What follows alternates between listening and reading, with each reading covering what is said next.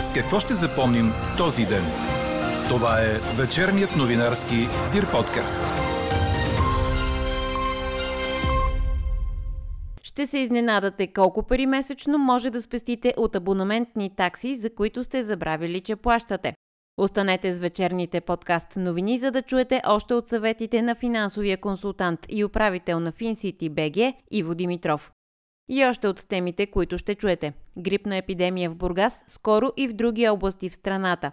Задържаха в Плевенско село опасен британец, издирван за тероризъм.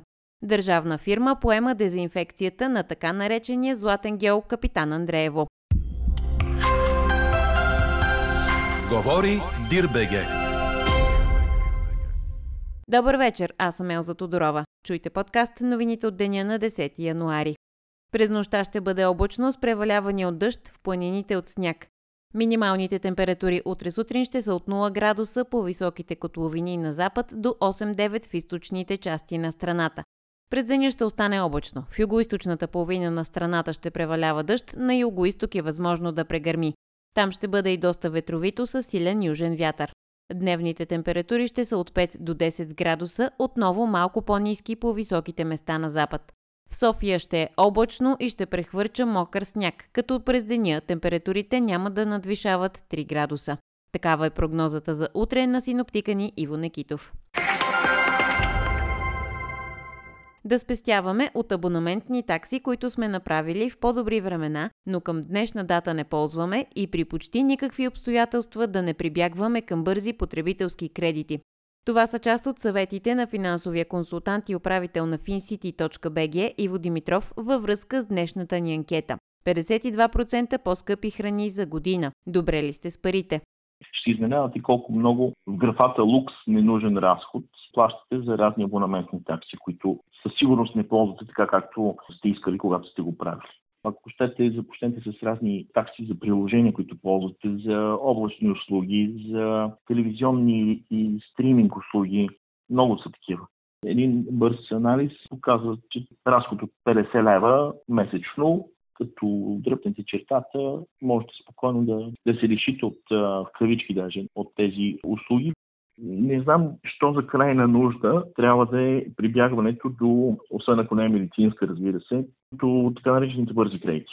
Стотици хиляди пъти съм повтарял, че това, ако се наложи да се ползва, трябва да е един път, два пъти, не повече от три пъти. Петия бърз потребителски кредит ви вкарва в кредитна спирала, тъй като там вноските са седмични. На петия вече връщане няма. Трябва много конкретно да се седне с професионалист, който познава процесите изначално и да се търси излизане по най-бързия възможен начин. Останете до края на вечерните подкаст новини, за да чуете целият коментар на Иво Димитров. Очаквайте и резултата от гласуването в днешната ни анкета. Оставаме на темата за парите на българите. Инициативен комитет, подкрепен от Възраждане, започва да събира подписи за провеждане на референдум за запазване на българския лев и против влизането на страната ни в еврозоната. Инициаторите посочват, че подобно решение е необратимо, ще последва шокова инфлация и още по-голямо обедняване у нас. Още преди няколко месеца на консултациите преди връчването на първия мандат, президентът Радев предупреди лидера на Възраждане, че процесът по членството ни в еврозоната е необратим и че е задвижен много назад в годините, а подобен референдум няма правно основание. От ГЕРБ пък организираха извънредна пресконференция, на която депутатът Делян Добрев предупреди, че уралския нефт днес струва 37 долара за барел. При тази цена на литър у нас трябва той да е под 2 лева, а по бензиностанциите все още виждаме табелки с цени над 2,50 за литър.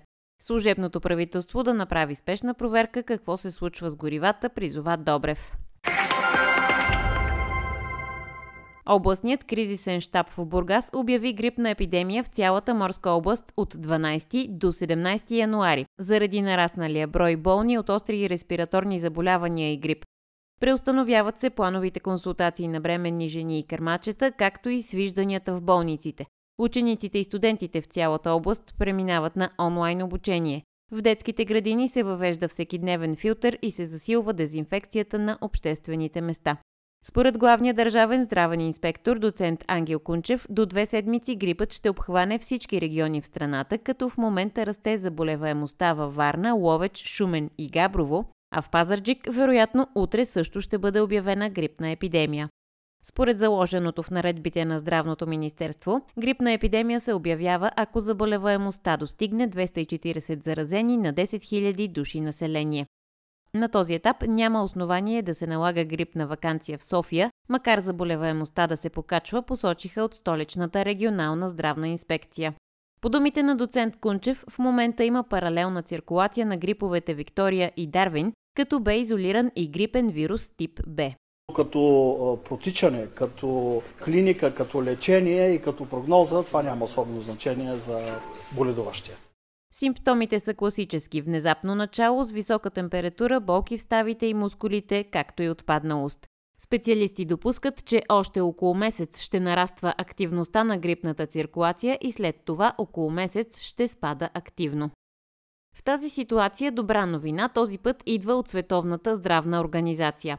Регионалният директор за Европа Ханс Клуге обяви на пресконференция, че най-новата вълна на COVID-19 в Китай не се очаква да окаже значително влияние върху стария континент. Знаете, че световните здравни власти следяха с тревога новия по-заразен щам на COVID в Китай. Шефът на Европейското СЗО призова спрямо идващите от тази страна да се прилагат пропорционални и недискриминационни мерки, а Пекин да дава по-навременна информация за случващото се в азиатската страна. Какво не се случи днес? Дезинфекцията на граничния пункт Капитан Андреево вече няма да се извършва от частна фирма, а договорът и който трябваше да изтече през март е предсрочно прекратен. Това обяви пред журналисти служебният министр на земеделието Явор Гечев. Предстои да бъде направена нарочна държавна фирма, която да поеме дейността по дезинфекцията. Тя ще се управлява от поне пет институции, сред които Министерството на транспорта, Националната приходна агенция и Националната служба полиция. Така според министъра цялата държава щяла да стои монолитно на границата. По думите му, волята и на президента била държавата да влезе в собствеността на така наречения Златен гьол. Тежка катастрофа на автомагистрала Тракия малко след разклона за Българово в посока Бургас прати двама души в болница. Инцидентът е станал малко преди 15 часа днес, като се сблъскали Фиат Браво с бургаска регистрация, управляван от 45 годишен мъж, и Дачия Докер с пловдивска регистрация, шофирана от мъж на 37 години. От удара и двете коли са изхвърчали извън пътното платно.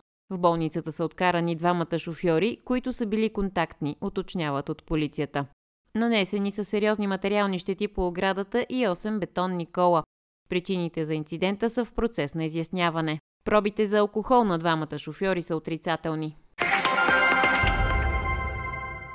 28-годишният британец Дейвид Бодил, издирван с червена бюлетина на Интерпол, е бил задържан в плевенското село Любеново. Мъжът бил заловен от спецполицаи в частен имот до ферма за биоземеделие в селото. По неофициална информация, фермата е на депутат от 45-то и 46-то Народно събрание, предаде БНТ. Бодил е бил обявен за издирване във връзка с разследване за подготовка на терористични действия. В дома му в Великобритания са открити незаконно притежавано оръжие, боеприпаси и материали за изработване на самоделни бомби. Освен това се смята, че в родината си контактувал с крайно десни групи. Искането за издирване на британеца дошло у нас от Манчестър, след като пристигнал в България през ноември миналата година. Тази сутрин спецчасти от отряда за борба с тероризма нахули в имота в Любеново, тъй като имало данни, че чужденецът е въоръжен и може да окаже съпротива. При претърсванията полицията е открила литература за изготвянето на бомба, каквито са открити и в дома му в Великобритания. Европейският съюз и НАТО подписаха съвместна декларация за още по-тясно сътрудничество в областта на отбраната. В съвместната декларация се посочва, че партньорството трябва да бъде изведено на по-високо ниво, в това число и в отношенията с световни сили като Русия и Китай, но и по отношение сигурността на обектите от критичната инфраструктура. В същото време Николай Патрушев, секретар на съвета за сигурност на Руската федерация, заяви, че Русия воюва с НАТО, според бившия шеф на Федералната служба за сигурност, военната конфронтация не е между Москва и Киев, а между Москва и основните сили в НАТО – Съединените щати и Великобритания. Руският министр на отбраната Сергей Шуйгу пък казва, че Русия ще продължи да разработва ядрената си триада от балистични ракети, подводници и стратегически бомбардировачи, защото тези оръжия били основната гаранция за нейния суверенитет. Британското министерство на отбраната твърди в ежедневния мониторинг на военните действия в Украина, че руските сили, включително частната армия Вагнер, вероятно контролират по-голямата част от град Соледар в източна Украина, за който се водят ожесточени битки през последните дни. Много вероятно е руската ос около Соледар да направи опит да обгърне намиращия се на около 15 км Бахмут и да прекъсне украинските комуникационни линии, което остава основна цел на руснаците, се казва още в доклада. Четете още в Дирбеге. Роман Костомаров, който е олимпийски шампион при танцовите двойки от Торино 2006, се намира в реанимация. Това съобщи друг голям руски фигурист Иля Авербух. На Олимпиадата през 2006 Костомаров спечели златото в тантем с Татяна Навка, с която има и две световни титли, три европейски, както и три триумфа в финалите на веригата Гран При. 45-годишният руснак е бил прият в болница в тежко състояние с пневмония. Костомаров приключи със спорта след големия успех на Олимпиадата, а за последно бе на леда в новогодишния спектакъл на Авербух «Магиосникът от Ос». Чухте вечерния новинарски Дир подкаст. Подробно по темите в подкаста четете в Дирбеге. Какво ни впечатли преди малко? Почитатели на принц Хари се изредиха на опашка, за да си купят автобиографичната му книга, която официално бе пусната в продажба в полунощ. Книжарниците в цяла Великобритания отвориха врати още в полунощ с подредени по рафтовете копия на противоречивите мемуари на Хари с заглавие «Резервен». Името на книгата е заимствано от използваното в кралските и аристократични среди наименование на вторите синове – Спеер. Първият син е наследник на титлите Властта и богатството, а вторият е резерва в случай, че нещо стане с първия. Какво обещават мемуарите на черната овца на британското кралско семейство, обобщава Мария Иванова. Основните герои на писменото откровение на Хари са членове на кралското семейство. Часове преди книгата да излезе в интервю пред CBS, той подсказва какво да очакваме от книгата. В нея, например, по-малкият син на британски крал обвинява представителите на кралската фамилия, че с мълчанието си са защитавали от блъскващите статии за Меган Маркъл в британската преса. Освен това, според Хари, зад медийната атака срещу съпругата му стои Камила, втората съпруга на баща му, която се опитвала да реабилитира имиджа си. Знаете, че тя бе сочена за дългогодишна любовница на тогавашния принц, а по-настоящем крал Чарлз III, довели до скандалния му развод с обичаната принцеса Даяна. Хари разкрива и, че брат му и снаха му Уилям и Кейт не са приветствали като добре дошла в кралското семейство неговата съпруга, повлияни от етикетите по адрес на Меган в медиите. Американска актриса, разведена и от смесена раса. Уилям дори предупредил по-малкия си брат. Този брак ще бъде много труден за теб. В подробности Хари разказва и за физически сблъсък между двамата, повод за който отново била Меган. Доста преди тази случка, когато Хари пита Уилям дали може да се ожени за актрисата в Вестминстър или в катедралата Свети Пол, по-големият брат му казал, че това няма как да стане и му предложил селска черква в близост имението на баща им.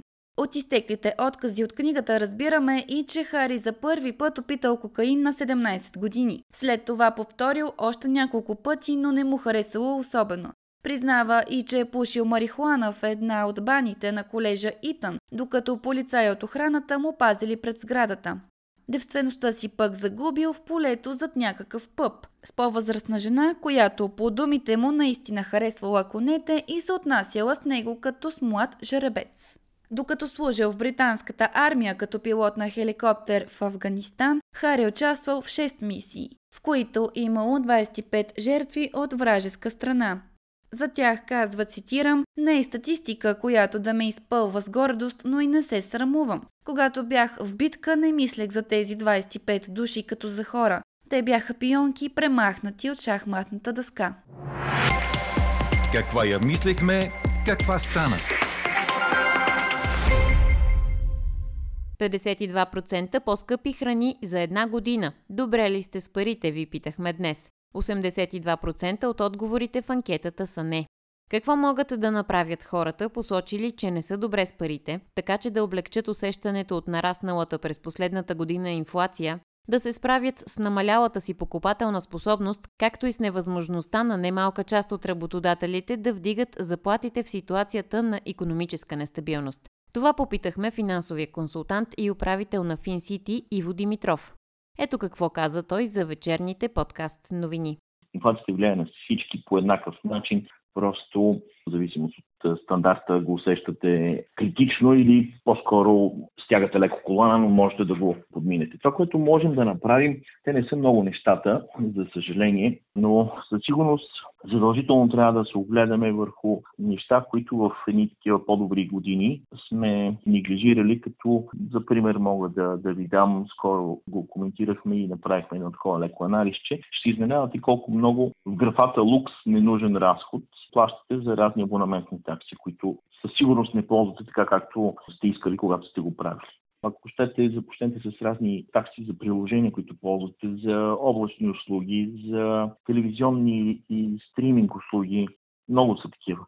Един бърз анализ показва, че разход от 50 лева месечно като дръпнете чертата, можете спокойно да, да се решите от в кавички даже от тези услуги, когато, когато сте ги правили, сте имали нещо друго в предвид, неглижираме ги, забравяме ги, тези разходи си върват нещо, което е ежедневие, което е точно пред нас, но не се сещаме, не го виждаме. Тук много нарочно стигнахме до, примерно, до този конкретен пример и извод, защото го търсихме. Търсихме нещо, което човек наистина може да направи сам за себе си, нали, без да, да, да чака или да обобщава или да всякакви академични послания тук не вършат никаква работа. Мисля.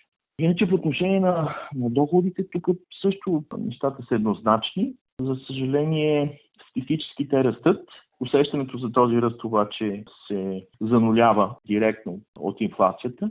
Там, където растат, разбира се, има и примери, където нали, не, не, не, не растат. Чисто статистически обаче има нарастване на доходите. Факт. Факт е, че по учебник нарастването на доходите, естествено, че налива вода в мелничката на, на инфлацията, но, но е малко цинично да говорим точно за тази причинно-следствена връзка. И дори госпожа Лагард директно мисля, че цинично звучеше, тук миналата седмица призова, че да се забави вдигането на доходите на, говорим за цели Европейския за публиката, тъй като това пречело да се стабилизира и да се подтисне инфлацията. Ако обичат да намерят други, други лостове, да не, да не е точно доходите на публиката. Нали така? Иначе е вярно. Вярно е, че увеличаването на доходите директно налива водичка в инфлацията, защото по същата логика вие продължавате да плащате по-високите цени, наваксате ги, настигате ги, също черникарска истина е, че това повишаване на доходите изостава от инфлацията с минимум 6 месеца, така че усещането е много неприятно. За индекса, който споменахте, 52% е грубо, много грубо и наистина осезаемо. Официалната инфлация, бидейки около 16% официално, нали, за кой месец, тя винаги е на годишна база, 12 месеца назад и е много важно кой месец се гледате, от една страна. А от друга страна, никой, никой не говори, никой никога не спомена тук потенциала за, за инфлация, който в всички учебници пише, че ако инфлацията е 15, за примера да, да дадем при потребител, а инфлацията при производител към момента е над 40%. Това, това според вас какво означава?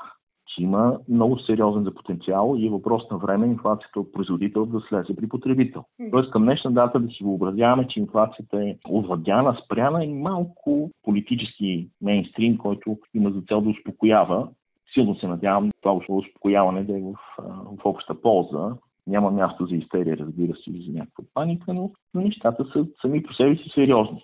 За нас, като част от Европейския съюз, битува такава шега, че ние го понасяме далеч по-лесно, тъй като, как беше рица, че при нас няма криза, защото винаги сме били в криза.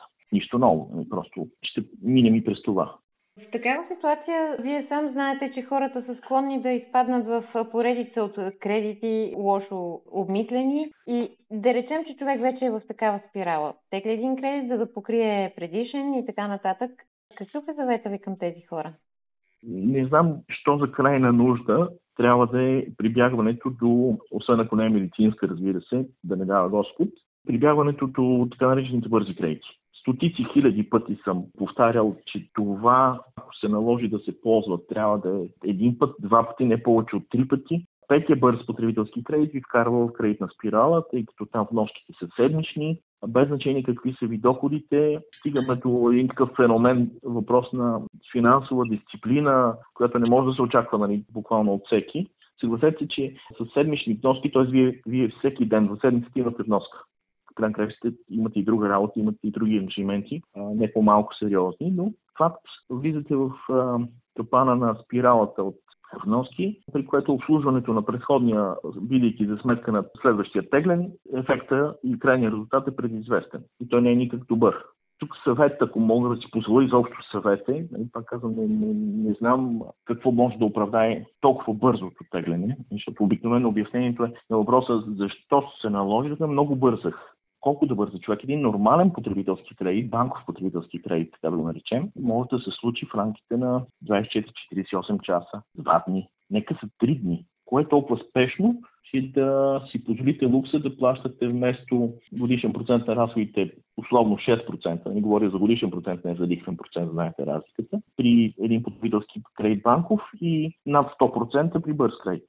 Категорично казвам над 100% това, че формално е спазен закона за ГПР до 50%, както е предвидено закон, не означава, че 90% от бързите кредити работят над него. Има си просто юридически вратички, така да го формулираме кратко.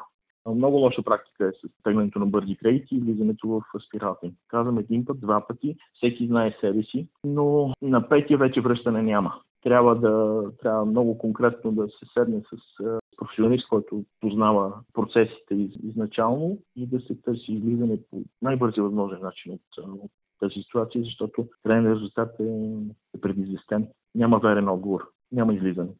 Така приключва днешната ни анкета. Новата тема очаквайте утре сутрин точно в 8. Приятна вечер! Слушайте още, гледайте повече и четете всичко в Дирбеге.